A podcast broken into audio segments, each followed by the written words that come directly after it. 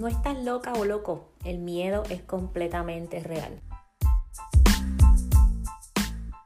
Yo todavía estoy procesando las experiencias que viví durante el evento de Yo Quiero Dinero y una de las cosas, la primera speaker oficial fue Farnoosh Torabi y si no sabes quién es, chequea su página de Instagram. Ella es una money expert y su podcast tiene más de 30 millones de downloads, así que imagínense de dónde viene este mensaje. Y su mensaje en general fue, hay diferentes tipos de miedo, pero embrace your fears or face your fears. Y desde mi perspectiva hay dos tipos de miedo. El miedo que te paraliza y te dice no lo hagas porque es una situación de danger, ¿verdad? Una situación física. Tú no te vas a tirar a lo loco teniendo miedo. Pero también está este tipo de miedo que muchos de nosotros enfrentamos especialmente con nuestras finanzas personales o cuando decidimos emprender o cuando decidimos hacer algo diferente con nuestra familia, que es el miedo a puntito, puntito, puntito. En mi caso es el miedo al fracaso. Ahora yo te voy a invitar a que reflexiones en a qué tú le tienes miedo y si eso es algo de vida o muerte o simplemente es que puedes cambiar tu actitud hacia ese miedo. Por ejemplo, ahora que está ocurriendo lo del submarino este del Titanic, pues miedo a las profundidades del agua es un miedo mío real. Ya no me voy a tirar ahí al agua, debajo del agua, porque yo sé que eso es un miedo que puede costar la vida. Pero otro miedo que yo inclusive le envié un voice message a Farnoosh después de que ella dio su presentación en la conferencia es mi miedo al fracaso. Y es específicamente con varias cosas que me han impulsado al éxito personal y profesional. Yo tenía miedo a mudarme a Estados Unidos.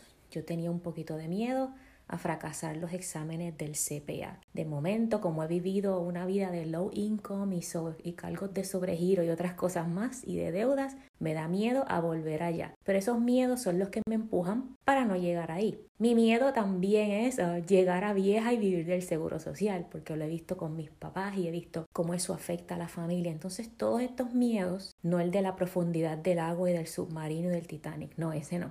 Ese ni lo voy a enfrentar nunca jamás pero los miedos de que tú puedes cambiar actitudes, creencias, mentalidad, yo te voy a invitar a que te unas a mí y enfrentemos esos miedos juntas. Tú puedes ser mi accountability partner y yo puedo ser la tuya.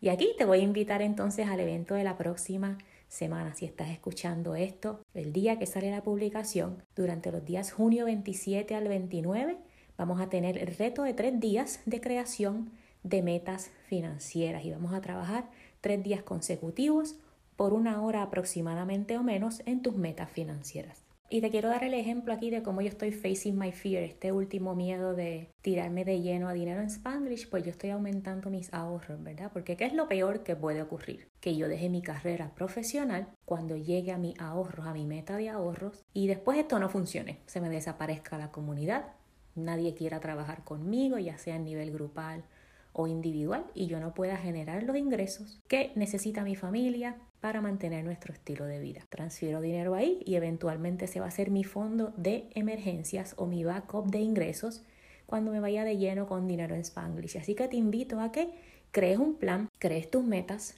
enfrentes tus miedos y nada, todo esto es mentalidad y seguimos para adelante. Te espero la próxima semana, nos vemos en vivo. Si no puedes estar en vivo porque estás de vacaciones, trabajas o puedes estar unos días y otros no, te voy a enviar la grabación, pero solamente si te registras. Gracias por escucharme, comparte el podcast con tus familiares y amigos. Si escuchas el podcast en Apple o Spotify, déjanos cinco estrellas, que así otras personas se enteran de lo que estamos haciendo acá, hablando sobre dinero y finanzas personales. Bye.